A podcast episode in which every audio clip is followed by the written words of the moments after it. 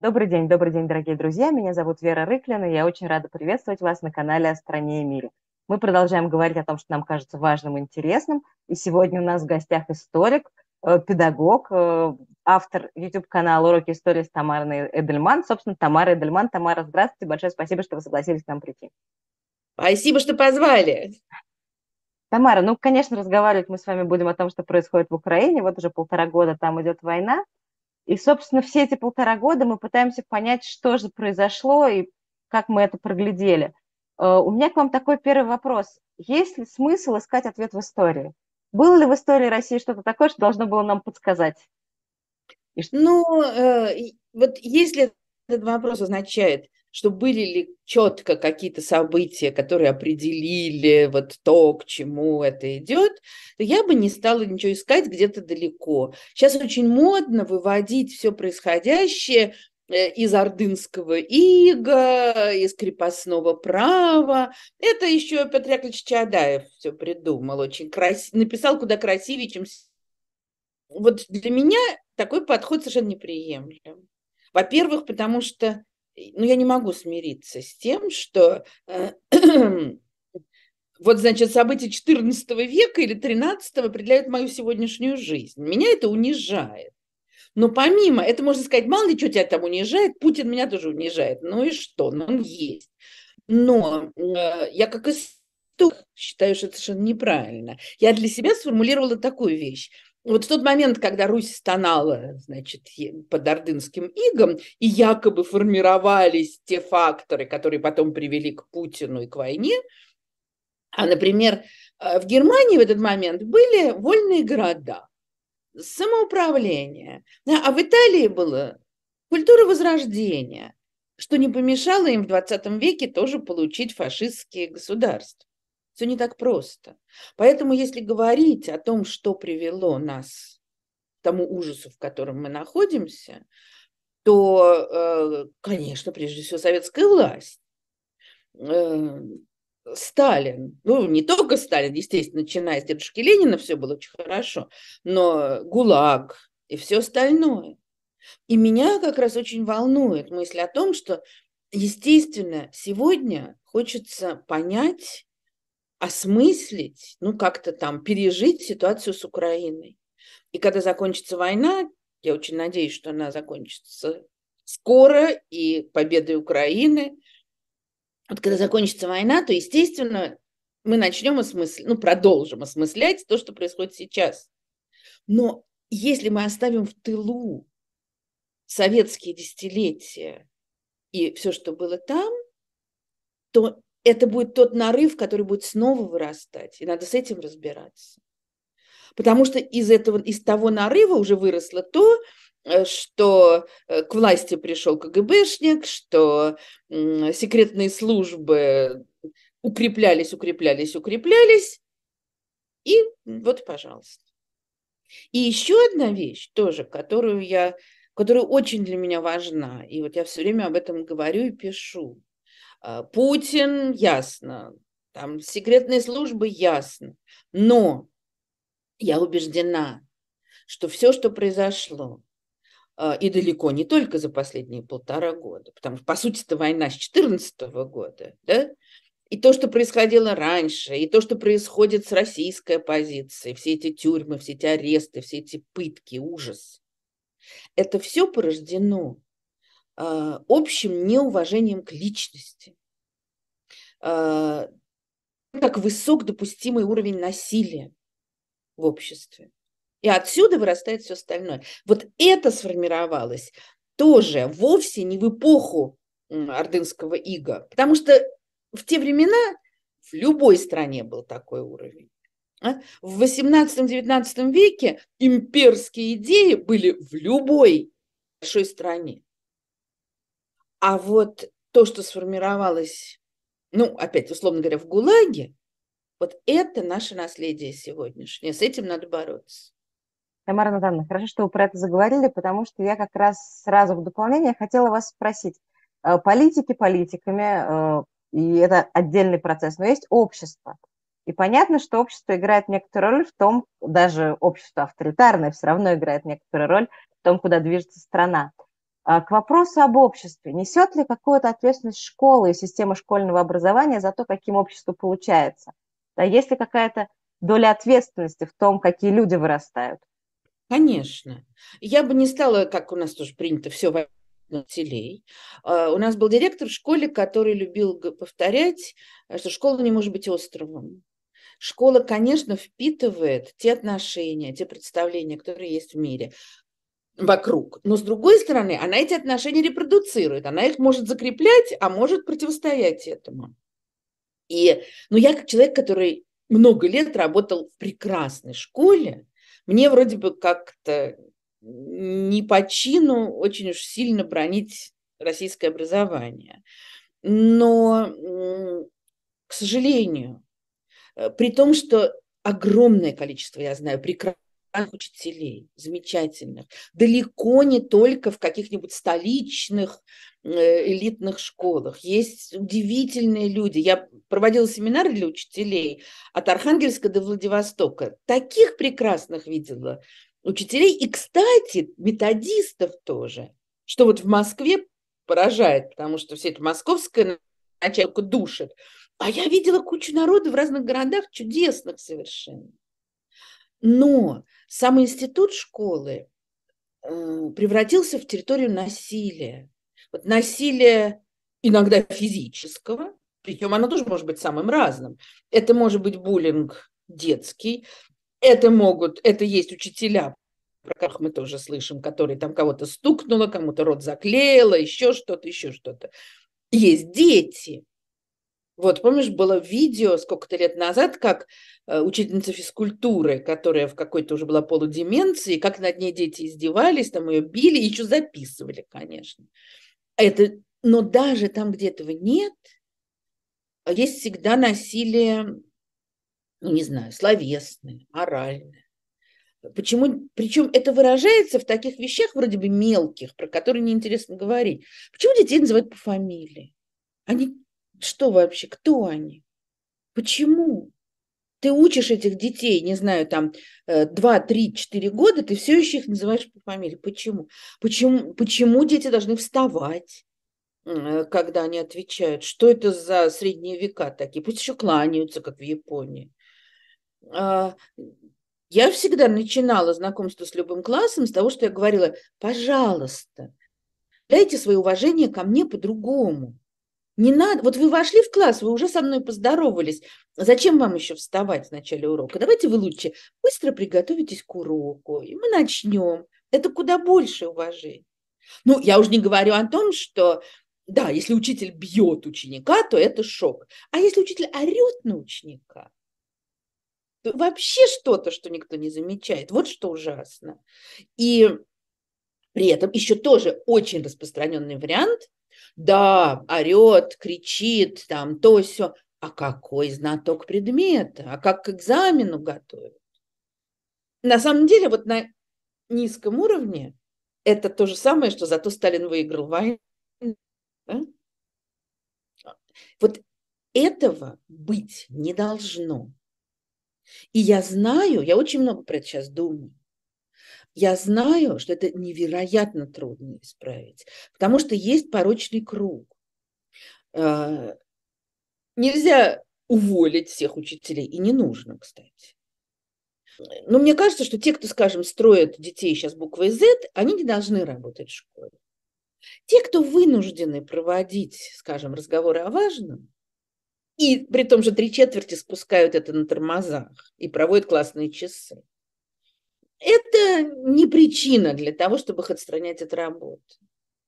Другое дело, что учителя должны, должна быть какая-то переподготовка учителей. И переподготовка не идеологическая. Вот если учителей просто соберут и начнут им говорить, а теперь вы все должны хвалить Украину, ну, кто-то, может, покорный будет, кто-то, может быть, на зло наоборот. С ними должны проводиться психологические тренинги о том, что надо общаться по-другому. Это первое. Второе, с ними должны проводиться методические тренинги о том, что учить надо по-другому что надо развивать мышление, не просто бу-бу-бу записывайте и повторяйте. Потому что школа должна самостоятельных людей учить. Тогда их, кстати, угнетать будет сложнее. Но возникает вопрос, а кто это будет делать? То есть надо готовить еще к тому же тех, кто готовит учителей в пединститутах, э, вот в институтах э, повышения квалификации и так далее. А тоже возникает вопрос, кто это будет делать. Кроме того, я уверена, что должны быть, ну, на 90% уничтожены органы руководства образованием, большая разрушительная сила, и должны быть очень большие права даны шко- э, директорам. На это я сразу прям при, вот слышу ответ. О, ну тут они устроят. Кто-то устроит. Но иначе никогда мы ничему не научимся. То есть директора должна получить, администрация должна получить большую власть, но и большую ответственность. И, скажем, классы должны стать меньше, школы должны стать меньше, чтобы можно было вот смотреть в глаза ученику и общаться с ним по-человечески. Нагрузки должны стать меньше. Выбор предметов должен быть в старших классах. Меня всегда убивает, что Э, значит, 18 лет человек предполагается, что может водить машину, голосовать, э, жениться, там, выходить замуж. А вот в 16 выбрать предметы он не может, потому что он такой маленький. Надо же, вот это все ступенечки, которые человека делают свободным, мыслящим человеком, когда его уважают в школе, когда ему мышление развивает, когда ему дают, ну, в соответствии с возрастом все больше и больше прав.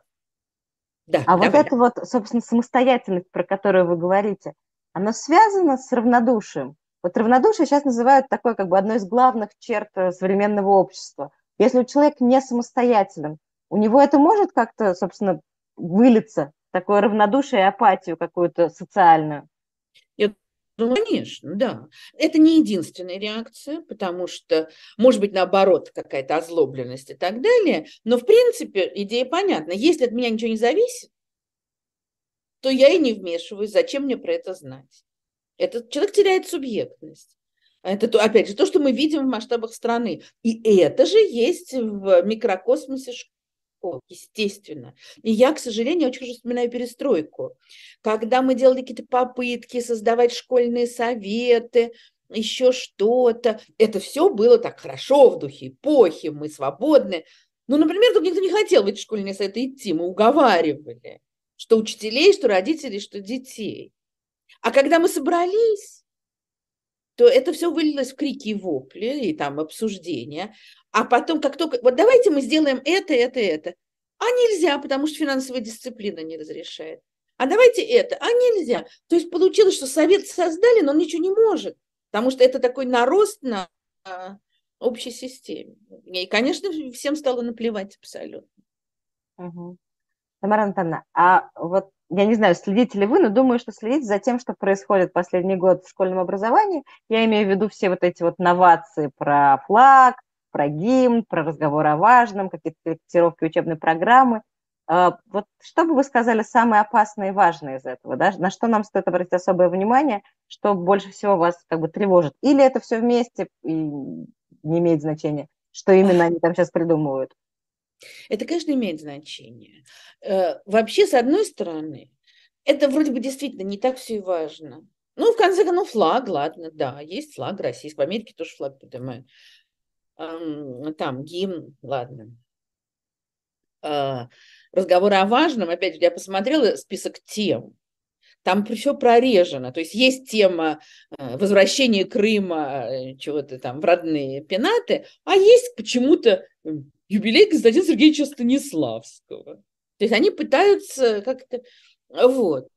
Но э, каждый по отдельности, во-первых, это вроде как мелочь, во-вторых, учителя люди хитрые, и учителя хорошо умеют все это обходить.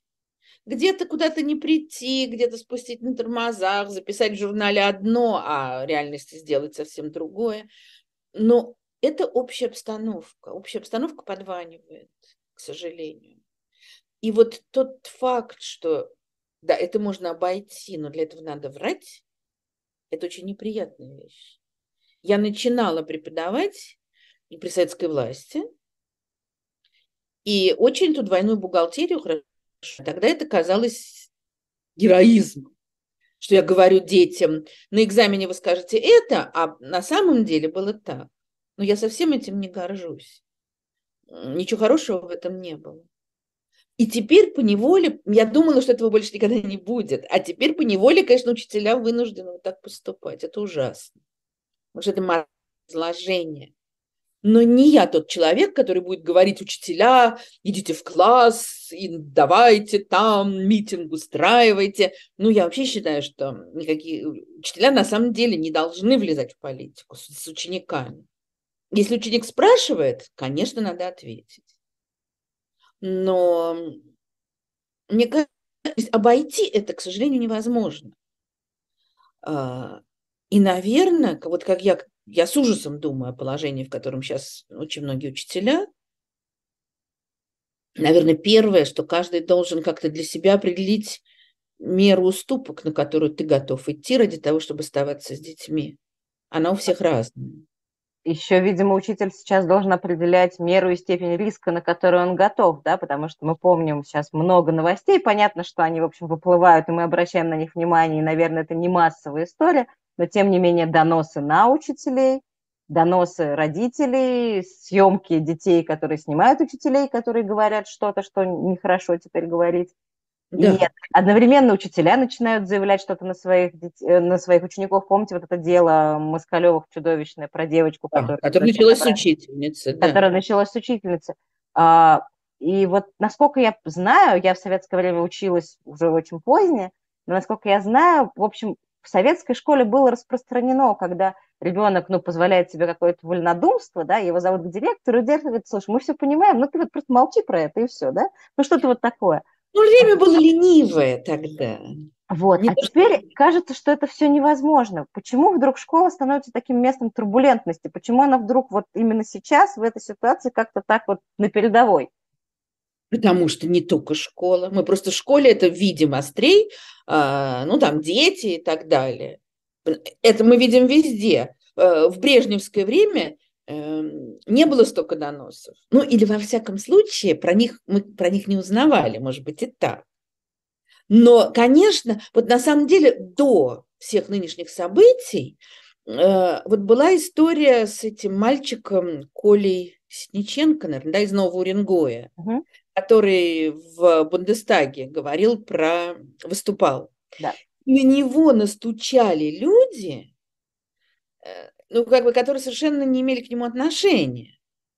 То есть это просто, как я понимаю, что это просто личная инициатива вот какого-то товарища там из, я забыл, Ямал-Ненецкого округа, который вот это вот сделал. То есть мне кажется, что вот нынешняя ситуация очень агрессивная, очень нервная. Она, во-первых, конечно, эм, усиливает активность всех психов любых проявлениях. А с другой стороны, куча народу, которые хотят бежать вперед паровоза э, и проявить, вот регулярно в Думе предлагают что-то настолько дикое, что даже нынешняя дикая власть отказывается. Но то человек проявил себя как настоящий патриот, да, высказался. Вот, а где-то одна из десяти этих идиотских инициатив срабатывает. То есть они и вот э, поэтому это есть в школе, это есть во дворе, это есть в транспорте. Да, вот какая-то женщина что-то летела в самолете, читала книжку Кинском, да. Так что школа, опять, школа отражает то, что есть. Тамара Натановна, а тогда такое тоже сравнивая с Советским Союзом. Э, раньше идеология была важной частью, социальной частью школы. Да, в 90-е нам казалось, что это ушло, и, может быть, ушло безвозвратно, и, в общем, школа была деологизирована. Там, в мое время, чуть позже. А сейчас пытаются вернуть патриотизм, пытаются вернуть что-то такое. Получится ли это? В том смысле, что есть ли у современных детей вообще спрос на идеологию? Это же такая специальная штука, да? В Советском годе это все было инкорпорировано в какую-то социальную активность, и как бы не очень заметно среди общего дела, в чем-то, может быть, даже хорошего. А сейчас вроде как уже и дети достаточно атомизированы в телефонах, в пределе. Нужна ли им идеология вообще в принципе? Можно ли им ее дать? А, ну, это же не так, что вот сидит ребенок и думает, где бы мне найти идеологию, да?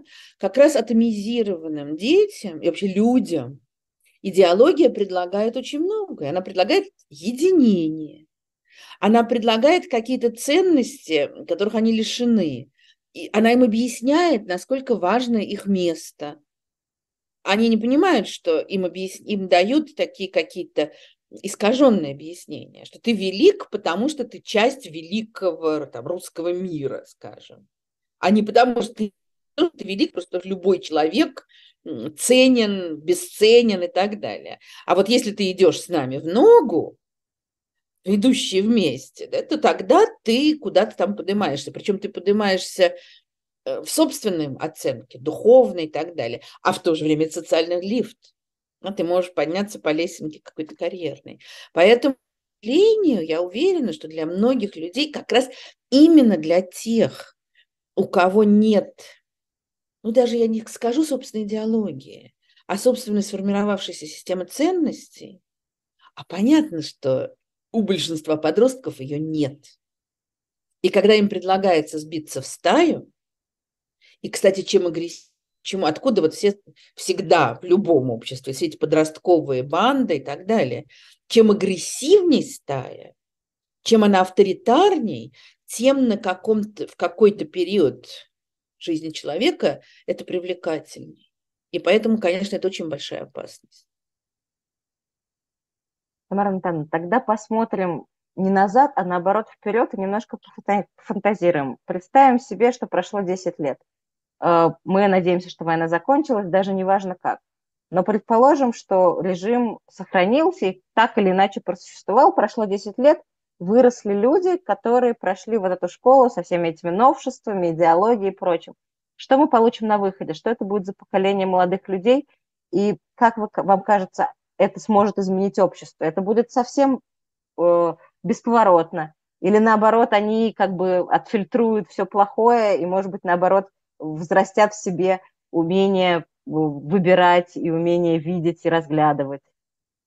Ну, я не верю, во-первых, что что-то бывает бесповоротно. Все можно отыграть, было бы желание. И можно и действовать нормально.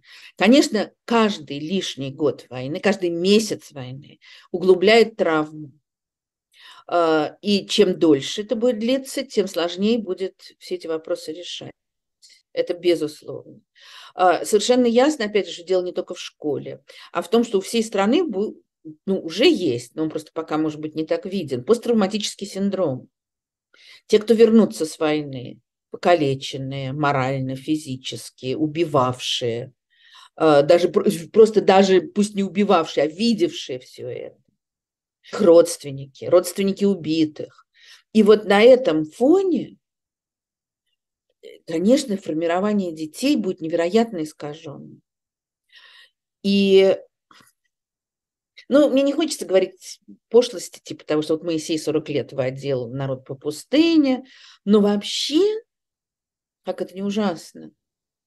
Вот я сейчас езжу по разным, значит, городам и странам и читаю лекцию про, ну, грубо говоря, про вину и ответственность. И я поняла ужасную, вот в моем возрасте просто ужасную вещь. Германия каялась, каялась после войны, а по-настоящему они что-то осознали примерно лет через 25. То есть, когда выросло новое поколение. В Испании умер Франко, заключили пакт молчания. И все жили, не то жили. Прошло опять лет 25, и выросло новое поколение. И при этом эти поколения росли, во-первых, все-таки уже в демократическом обществе, в спокойной обстановке, при том, что было все-таки предыдущие все ужасы осуждены как-то, и это формировались свободные люди. То есть вот с того момента, когда, ну не просто закончится война, с того момента, конечно, когда рухнет режим, надо будет залечивать раны, вот как Николай Пле пишет, что э, травму можно прорабатывать только когда кризис остановлен. Сначала должен остановиться кризис, потом начинается все это, И это еще займет лет 25. Тамара Натановна, а что все это? Как вы себе как, как может проходить эта работа, и кто в ней должен участвовать? Что сделать? Вообще должны участвовать все в той или иной мере. И я как раз тоже вот думаю, ну, я думаю применительно к школе, но, очевидно, это можно распространить на любую сферу. А, вот мне кажется, что одна из причин того, что перестройка не оказалась такой глубокой и там все изменившей, там много было разных причин, но одна из них то, что все, что из центра. А, значит, вот сидят там какие-то реформаторы, они что-то придумали, они нам спускают, а мы должны действовать. Я помню, когда я первый раз приехала в Ельцин-центр и была потрясена количеством людей, которые туда приходят, и они очень смешно сказали, вы знаете, ну, говорит, тут же все считают Ельцина своим. Я говорю, ну и что, любят его, ценят. Ну, здесь, говорит, основная тенденция такая, что Ельцин вообще был очень хороший, а свечи его испортили. Ну, я думаю, это, конечно, некоторое упрощение, но вот это вот идет сверху. И поэтому совершенно ясно мне, вот, например, вся эта грандиозная программа перестройки школы, которую я тут описала, если это будет просто распоряжение из Москвы, это все провал. То есть надо искать людей на местах, а такие люди есть, вопрос, как их найти, которые будут готовы разрабатывать для своего района, для своей республики, для своей области перемены, и вот с этим что-то делать дальше. Насколько, и вот так во всем.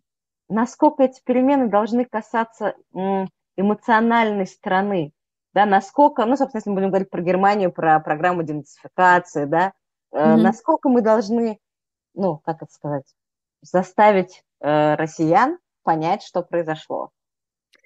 Вот э, если идея заставить предполагает, что просто всем говорят, вот все было неправильно, а вот это правильно, довольно быстро все станут так говорить. Да, я не исключаю, что Владимир Соловьев и Маргарита Симонян тоже, ой, у нас глаза открылись, э, мы теперь, значит, все. Но э, мы же хотим не просто, чтобы все там что-то сказали, отрапортовали. Мы хотим, чтобы произошли перемены. И для этого, вот я очень боюсь, и чем больше, каждый раз, когда я открываю соцсети, то я боюсь еще больше.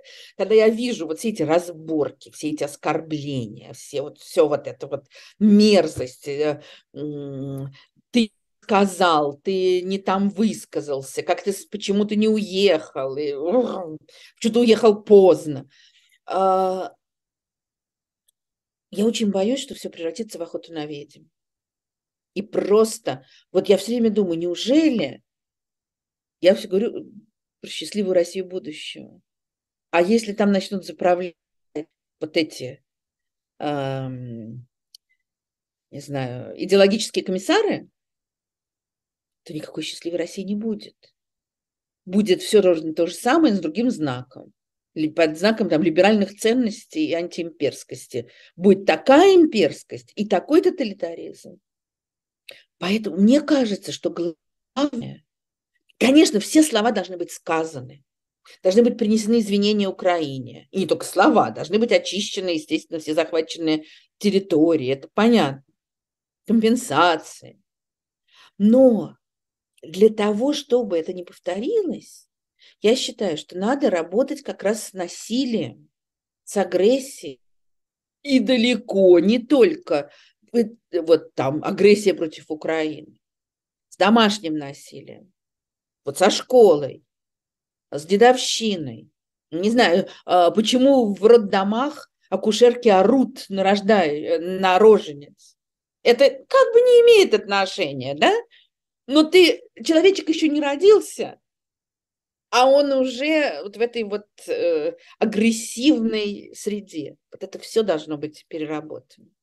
Ну, это так лет на 50 примерно задача.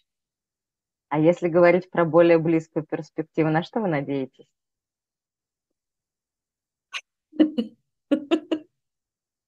Наконец войны. Вот. Я надеюсь на то, что Алексей Навальный э, живой, здоровый, выйдет на свободу и как можно скорее. А чего вы боитесь? Я боюсь того, что злоба и ненависть окажутся сильнее всех остальных чувств. Причем эта опасность есть по обе стороны фронта. Очень надеюсь, что этого не произойдет. Тамара Ивановна, спасибо вам огромное за этот разговор. Давайте надеяться действительно, что этого не произойдет, потому что это кажется одним из самого важного, да, чтобы злоба нас всех не съела. Спасибо огромное, что смогли Спасибо. к нам прийти, что с нами поговорили. До новых встреч. Я надеюсь, что в следующий раз мы с вами встретимся в более оптимистичный момент и сможем обсуждать какие-то более легкие, интересные, может быть, даже вечные вещи. Будем надеяться, конечно. Надежда умирает последней. Да. Спасибо огромное. Счастливо. Спасибо.